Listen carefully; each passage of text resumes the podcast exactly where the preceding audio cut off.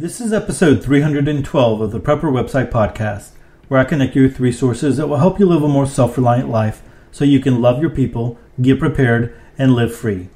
Today's articles are Detecting a Concealed Weapon and How to Make Garlic Syrup. Hey, I'm Todd Sepulveda, the editor of PrepperWebsite.com. This podcast is an audible version with some commentary of articles that have been posted on Prepper Website, a daily curation of preparedness information. These articles are some of the best of the best that have been recently posted on PrepperWebsite.com. All article links and show information can be found on the PrepperWebsitePodcast.com. Hey guys, before we get started, I want to let you know that this episode is being sponsored by the Preparedness Community's Guide to a Microbiz and Increasing Your Finances. It's my new ebook that will help you start your microbiz or give you ideas to start your microbiz and also give you access to the Prepper website forums, a private community where preppers can go, feel safe, learn, and share information with each other. You know, talking about the ebook, um, recently I've been on a couple of podcasts. Uh, I've recorded some that are, are out and some that are still going to come out. But uh, you know, having a great time promoting the ebook. And so recently I was on with Brian over at mind4survival.com on his podcast. And uh, so we had such a great conversation that it went so long that he divided the podcast up into two episodes. So the first episode was out last week.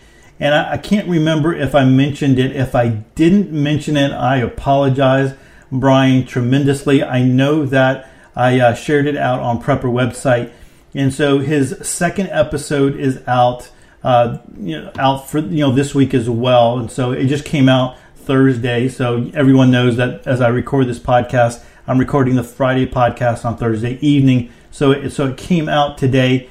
But I also recorded with uh, Dale Goodwin over at Survivalist Prepper and uh, on his podcast. You know, I'm promoting the ebook and I'm on all these different podcasts, but we, we really are talking about different things. So the, the things that we talk about on Mind 4 Survival is going to be different than what we talk about on the Survivalist Prepper. And uh, just, you know, that, that's purposeful because I know that some of y'all listen to all of these podcasts and we want to make it a little bit different for you guys uh, and definitely, you know, touch on different uh, topics and, and, uh, you know, make it interesting for you. But uh, again, Brian's second episode is out today and then Dale's came out today as well. And uh, so I'm linking to Dale's on Prepper website, and I'm going to link to both of them, episode one from Brian and also Dale's uh, from you know a Survivalist Prepper, and I'm going to link to that in the show notes. So if you uh, on the weekend, if you you're feeling like, man, I need to get a little bit more, uh, you know, preparedness podcasts in me. So you can go ahead and link to those if you haven't already listened to those, and you can get that information. And then next week, I'm also going to link to Brian's second episode. And, uh, you know, I haven't listened to that second one, uh, but uh, listened to the other ones. Really, really enjoyed, uh, you know, our conversation there with both with Brian and with, with Dale. And then you got some other podcasts coming out as well. So looking forward to those. I'll, I'll share those with you as they come out. But, uh, you know, having fun talking about the ebook and seeing what's going on over at the Prepper website forums.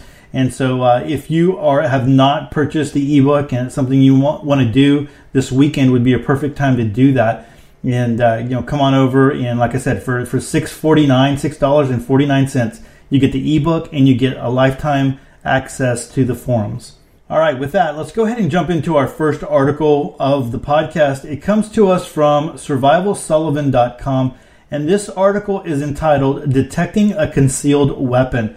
So let's go ahead and jump right into this one. Around the US and the world, people carry guns. If they are not working in an overt context, whether legal or not, they will endeavor to conceal the gun, usually a handgun. They could be another armed citizen going about their day, possibly like you, an off duty or undercover police officer, or a criminal scumbag or gang member keeping his tools of the trade in a ready condition. Whoever you might be, consider learning the sometimes subtle tells that indicate the presence of a concealed weapon as part and parcel of enhancing your situational awareness. You will not always be able to discern the presence of a weapon, especially a knife, but you often can with enough practice. Discerning the presence of a weapon is one thing, discerning someone's intent is another. However, in conjunction with certain behavioral and social cues, the fact alone that a certain character is unarmed may be enough of a reason to vacate the area or at least give them a wide berth. In this introductory article, I will explain the different types of signals or cues that may indicate the presence of a weapon, as well as additional considerations you may wish to incorporate into your own carry practices to reduce your profile. And guys, I'm going to tell you, there's a lot of uh, great pictures here that kind of point out what he's talking about. So you might want to uh, uh, come check out this article uh, and put eyes on this one. All right, moving along, indicators, the s- symptoms that point to weapon. Indicators are simply signs that point to a likely presence of a weapon. Indicators come in two broad varieties behavioral indicators and presence indicators. Behavioral indicators are things that the person does because they are carrying a weapon. This could be something done to the weapon itself or because of psychological stress or worry by the carrier over it. Presence indicators are from the weapon itself. These are things like bulges, printing, or sagging of clothing, or abrasions characteristic of carrying a weapon in the same location consistently. I'll detail the most common indicators in both categories in the next section. Indicators can run the gradient from very subtle tells or physical ticks, like a subtle shift in a garment, to blatant neon billboard obvious displays like the gun or knife being revealed after concealing garment failure. Many times, one or two subtle indicators alone will not be enough to say for certain someone is concealing a weapon, but in conjunction with analysis of their attitude and the setting, it may be enough for you to make the determination that they are a probable carrier. The type of weapon makes a big difference in how easy it is to hide and ergo how easy it can be to spot. Compact handguns and larger can be easy to spot owing to their weight, distinctive shape, and likelihood of being placed in only a handful of locations on the human body. Typical long guns are difficult or impossible to conceal owing to their length and bulk if not carried in a piece of luggage or under the stereotypical long coat whose presence is often an indicator all by itself. Knives are different, low profile, much lighter than a pistol, and easy to conceal well compared to any gun. A small knife is very easy to hide even in the wielder's hand until it is too late to detect. This is a big part of what makes knives so dangerous.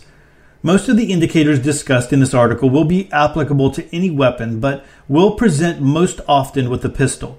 Knives are often small and unobtrusive enough to not engender too much fussing on the part of their carrier and may well ride invisibly in a pocket or waistband until drawn. I will make mention in the specific sections if one indicator applies specifically to a certain kind of weapon. Understanding fundamentals of concealment. Concealment can be achieved in a variety of ways, both on and off the body, but for our purposes in this article, we will look at the prime factors that help indicate an individual's placement of a weapon on their body. The very first is which hand they use, their handedness or dominant hand. It is an extremely high probability that any given person will use their dominant hand to both acquire and employ a weapon. An easy assumption will be the right hand, as most earth dwellers are. But as with all things, we should not assume even on a safe one.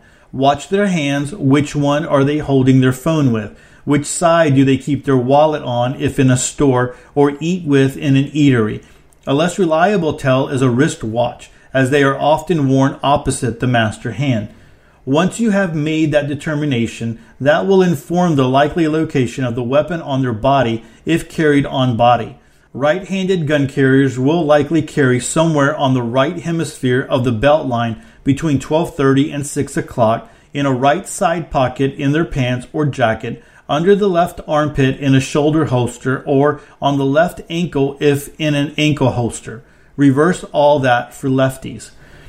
Uh, just going back to some of these these things, you know, when it, like uh, talking about the wallet and stuff like that. I guess um, and where I hold my my phone and, and watches. I, I always learned that the your wristwatch would always be on your left hand no matter what. But uh, I don't know if everybody everybody does it that way. But anyway, uh, I don't I don't normally carry some of the things that he was mentioning uh, like everybody else would. I guess. All right, so uh, continuing on. Knives will be carried in similar locations, most commonly seen clipped in a pocket or in a sheath on the belt line close at hand. Note again, knives are easy to hide and can be strapped to a forearm under a sleeve, hanging by a cord around the neck, and in a dozen other inventive and invisible locations. Once you have determined an individual's handedness, move on to looking for indicators. If unable to determine their dominant hand, you should simply be looking for indicators on both sides of the body. Behavioral indicators. Behavioral indicators are comprised of tells, body language, things done to the weapon, or because the weapon is carried. You will often see these when the weapon in question is a gun. This may take the form of altered movement patterns, shielding the location of weapon from frontal notice of bystanders, or reflexively nervous pats or pulls to ensure a gun remains in place, be it in a holster, stuffed in a pocket, or tucked in a waistband. Some are more overt and may take the form of the carrier vocalizing the presence of or the willingness to use a weapon during an argument or confrontation. I'll blank cut you, man, or don't make me shoot you. Obviously, anyone who flashes or acquires a grip on their weapon is obviously armed and should be treated accordingly as the situation dictates. Below are common behavioral indicators. The block. A person carrying a weapon that is self conscious about it, either from inexperience or nervousness, will often try to keep their body between an oncoming observer. This takes the form of a curious rotation either of the torso or the whole body in place to block the weapon's location from a direct line of sight.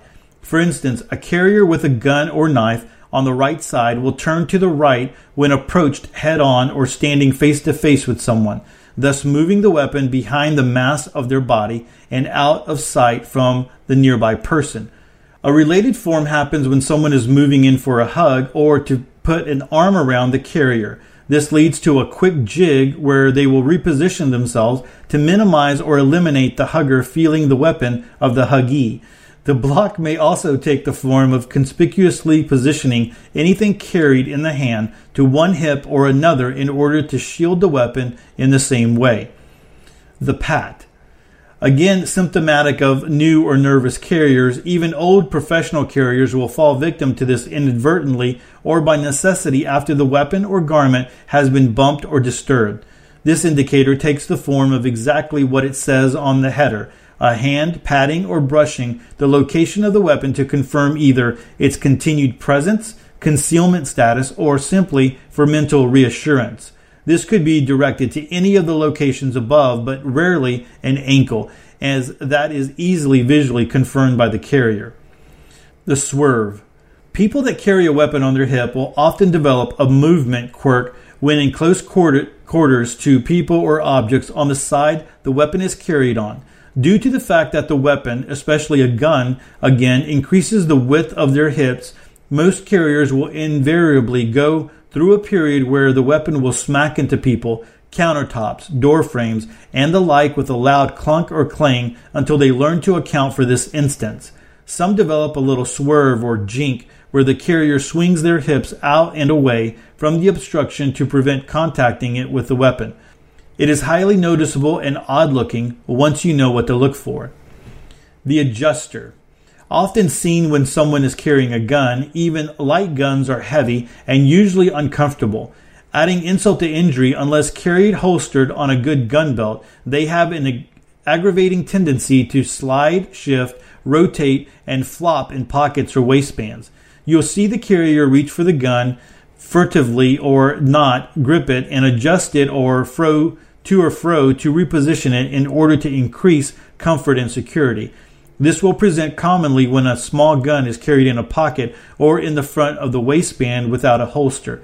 This tell is a frequent occurrence when someone is carrying in the waistband with no holster, commonly called felony carry. A clipped stride. This one can be subtle. Expect to see someone carrying a gun or large knife on belt line or ankle show a somewhat shorter stride on the side that they have the weapon. For instance, a right handed carrier with the weapon located accordingly will not step as far with their right leg compared to their left and typically not swing their right arm as far as the left arm. This is much easier to notice if someone is walking perpendicular to you. The clamp happens when running, clambering, or doing anything that may lead to the weapon coming out of pocket, sheath, or holster, or the carrier anticipates that this may occur. You'll see them actually acquire a grip on the weapon, usually through their clothing to hold it in place. This is done to secure the weapon against the drop, discussed later under presence indicators. Spoiler warning, it is exactly what it sounds like. Reluctance to bend over. Commonly seen when a carrier has a gun on the belt line between the hip and 6 o'clock. They will not bend over when standing to pick up a dropped item or anything low to the ground, as doing so will allow most garments to shift or stretch, thus revealing the gun to the eye or by severe printing. Watch for them to take a knee or squat instead. Sure, it might just be bad back, but perhaps not. If you see someone bending over, keep an eye on their waistline and back area, and you will easily see a large handgun or sheath knife printing. Also, keep one eye on jacket, coat pockets, as a weapon carried there will create a noticeable droop off the body when leaning over. Unwilling to remove concealing garment.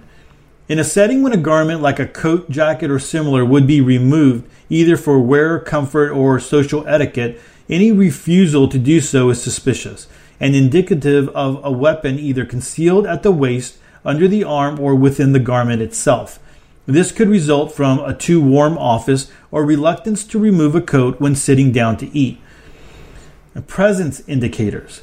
Presence indicators are signs and cues of the weapon itself. Presence indicators are mostly visual but can be auditory. They will usually take the form of a disturbance, failure or anomaly in the way a garment looks or behaves on the body, but could also be spotting a piece of support equipment like a loop or strut on a holster or the obvious pocket clip of a folding knife.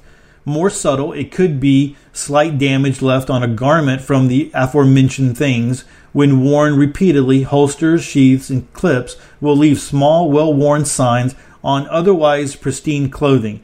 These tracks are obvious tells that the individual is a habitual carrier, and you can bet they have a weapon on them as well, if perhaps in a new location. So, bulging or printing. So, I'm going to tell you there's a couple of uh, pictures here definitely that you want to see, and then there's captions here as well. The most common and easily spotted indicator, aside from cover garment failure, large knives, and most guns, will betray their location by a conspicuous lump through a garment or by showing a ghost outline when fabric is stretched too tightly across it. Bulging and printing may result from poor carry methodology, placement, holster belt selection, garment choice, etc., or the way the carrier is standing, sitting, or moves. Check all the prescribed locations mentioned earlier in the article for the symptoms above and also look out for tightening of fabric across that location. The pattern, color, weight, and type of clothing all help or hurt concealment. Most patterns, especially geometric shapes, help hide bulges in printing. Heavy, puffy garments help greatly. A garment wet from rain or heavy perspiration may not behave as it normally does dry, exasperating a bulge or by becoming translucent, revealing the outline of the weapon. Wind may press or pull a garment across a gun. A weapon in a pocket made even heavier from wetness will sag precipitously, no pun intended, and be more noticeable than usual. All right, so the droop.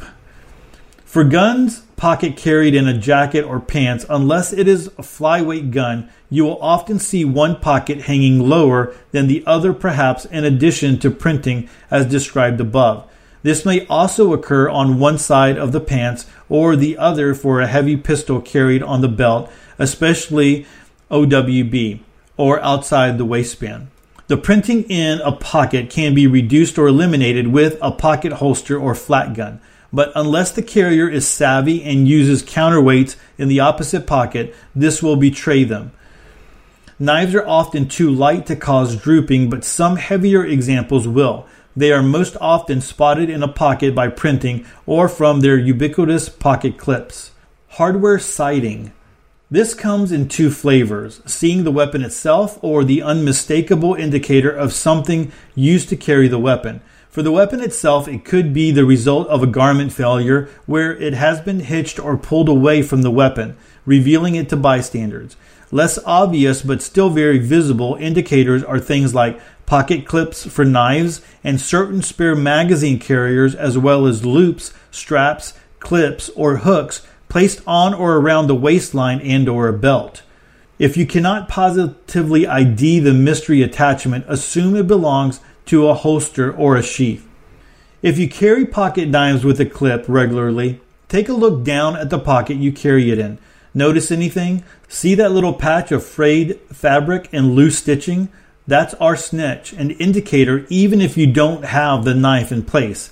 Some same applies for guns. They'll create unusual, well-defined wear marks on belts and waistbands of pants, as well as nibbling little pinholes in concealing shirts or jackets. With a good eye, these wear indicators are easily spotted.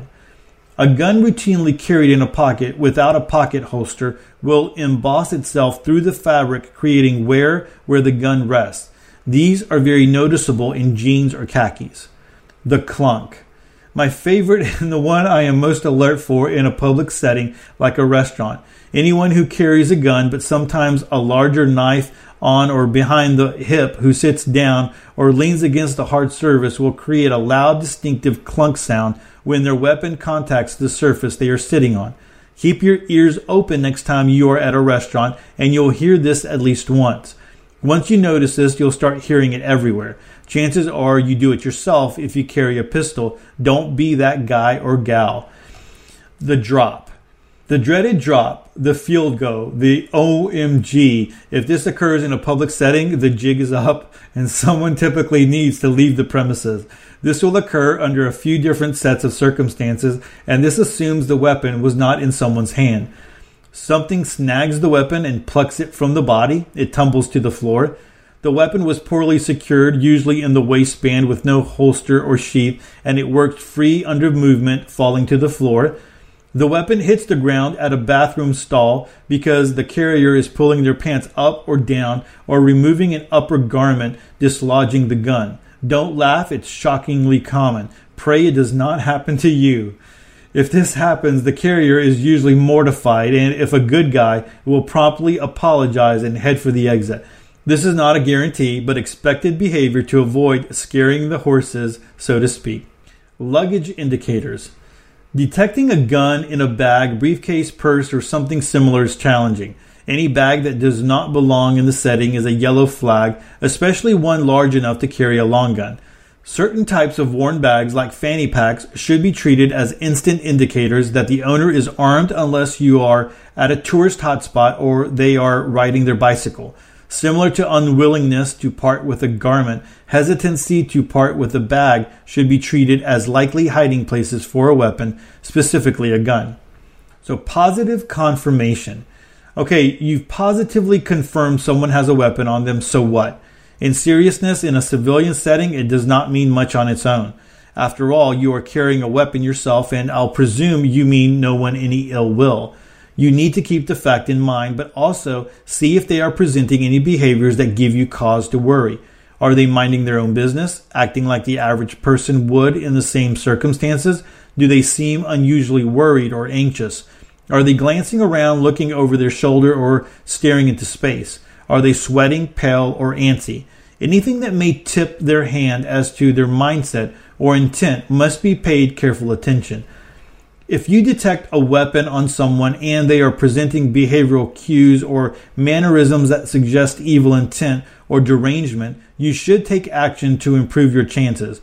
Either reposition yourself or just leave. If you have a sincere, well founded belief that someone is about to do something bad, calling the police is probably warranted.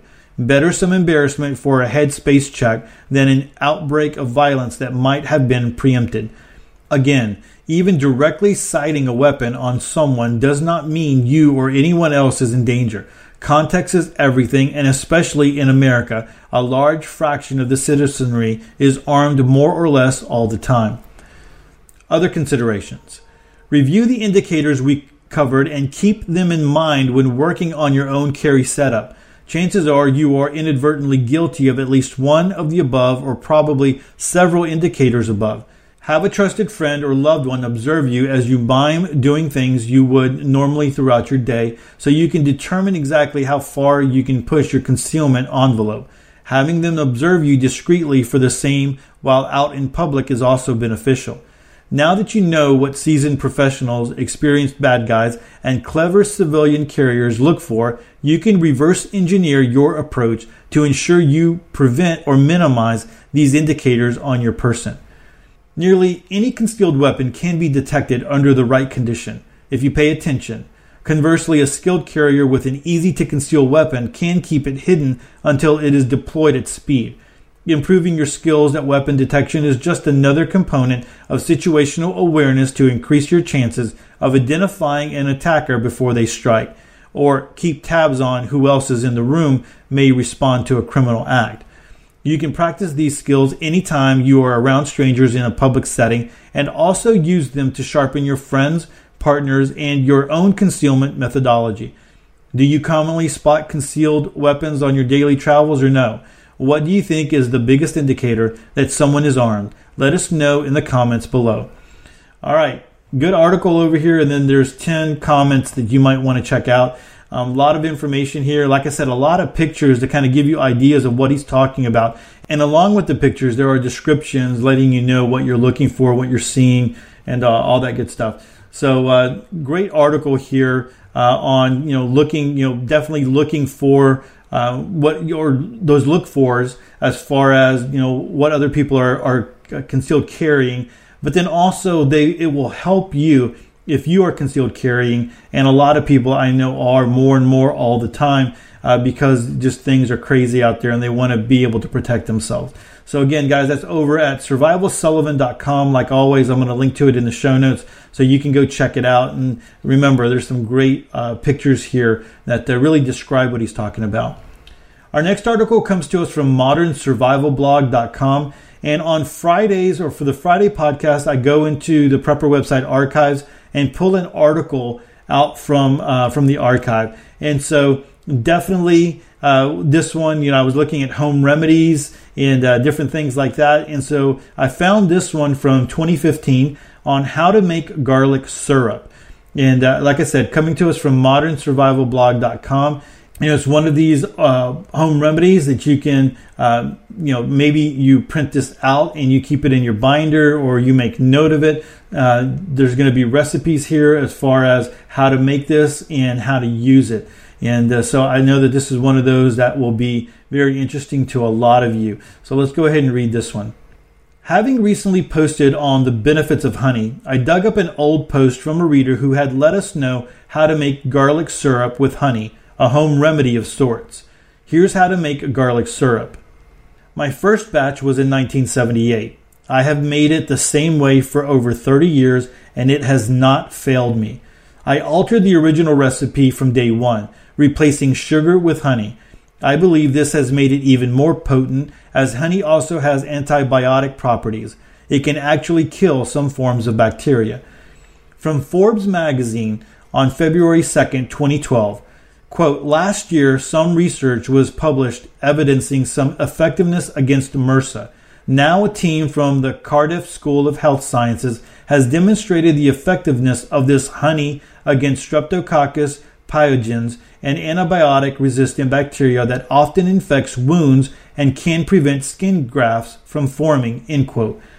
The original recipe was from a book by Dr. Edward Shook where it was said that during World War II, the British government purchased the world's garlic crop, thousands of tons, and used it to treat the wounds of their soldiers on the front line. From the thousands treated, not one case of septic poison was produced, no gangrene. That is to say, it is an antiseptic.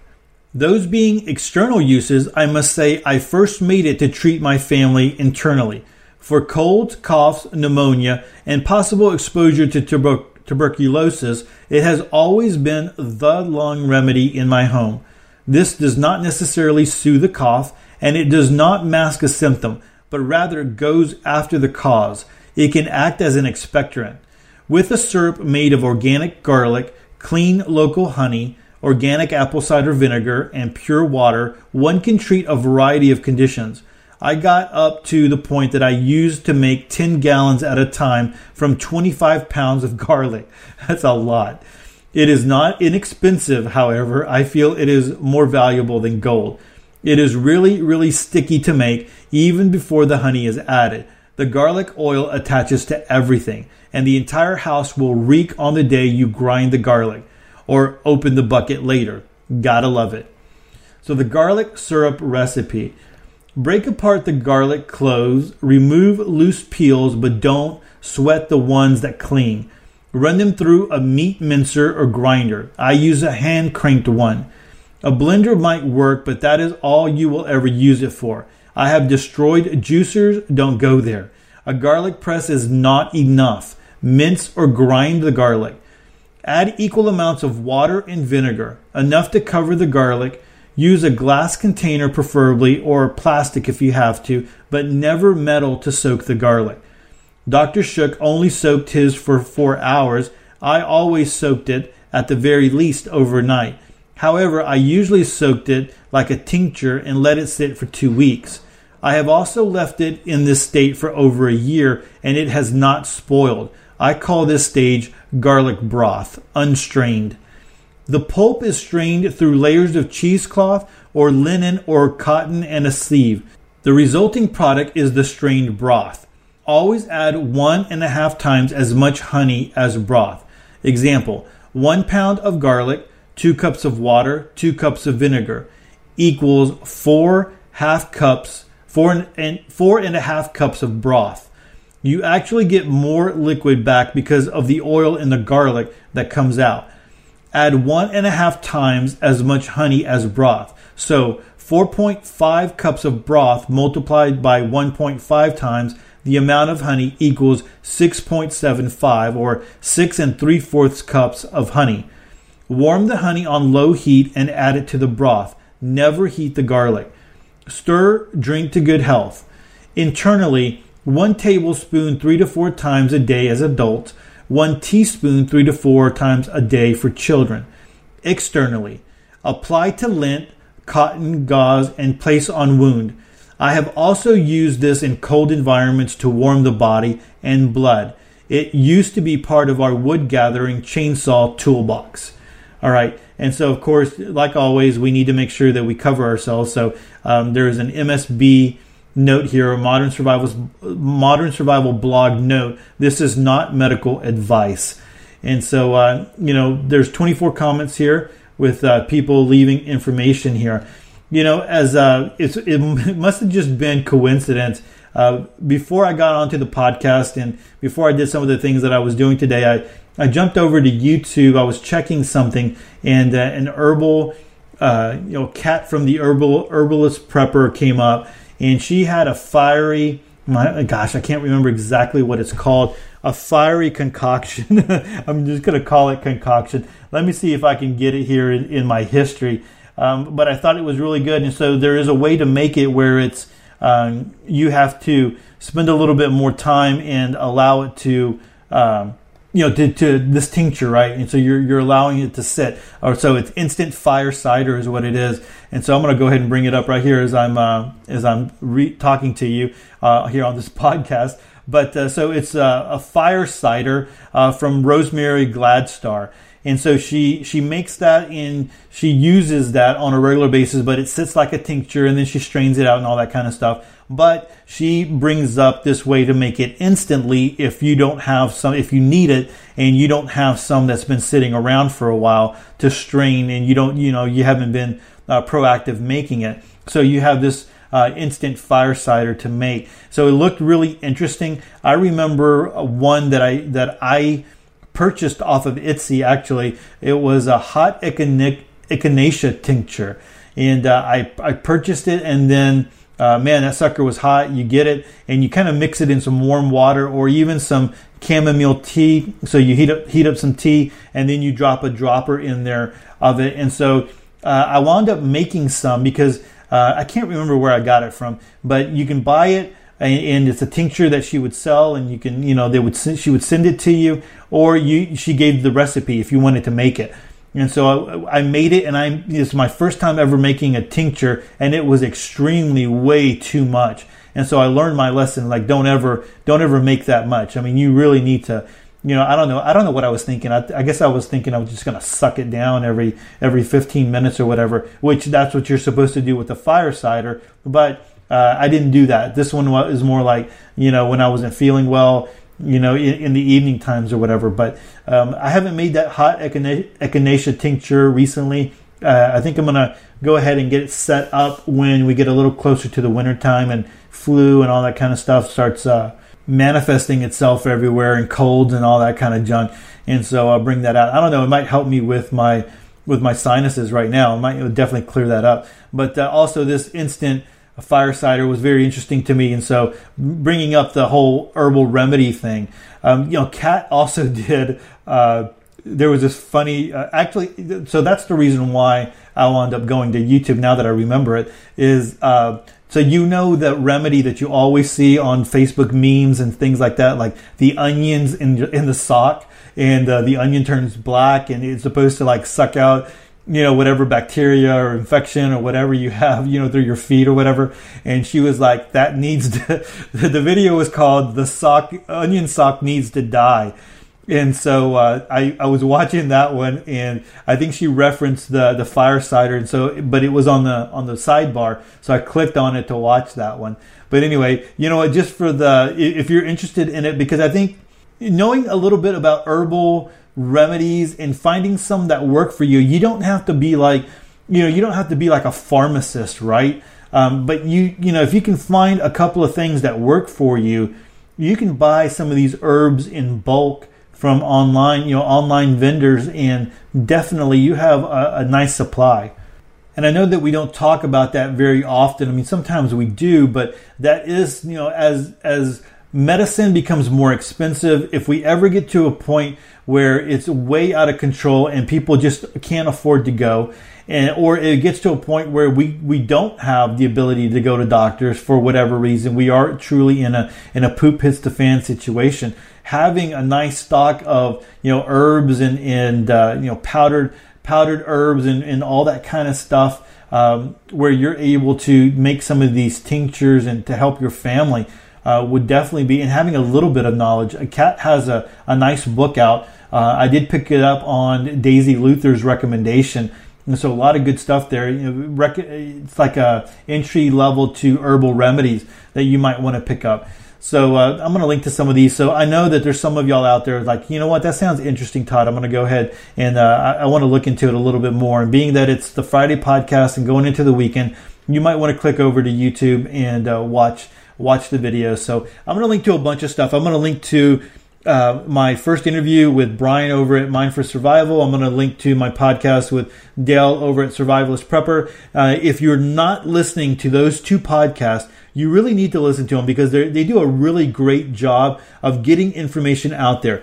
And so, you know, they come out once a week. They they release a podcast once a week. A lot of the times, they're interviewing great people in preparedness or uh, things, you know, ideas and, and people uh, that would relate very closely to preparedness. And so, you really need to have them in your podcast catcher or in iTunes or however you're listening to podcasts. Uh, definitely, I would recommend them. And there's so many other great ones out there as well.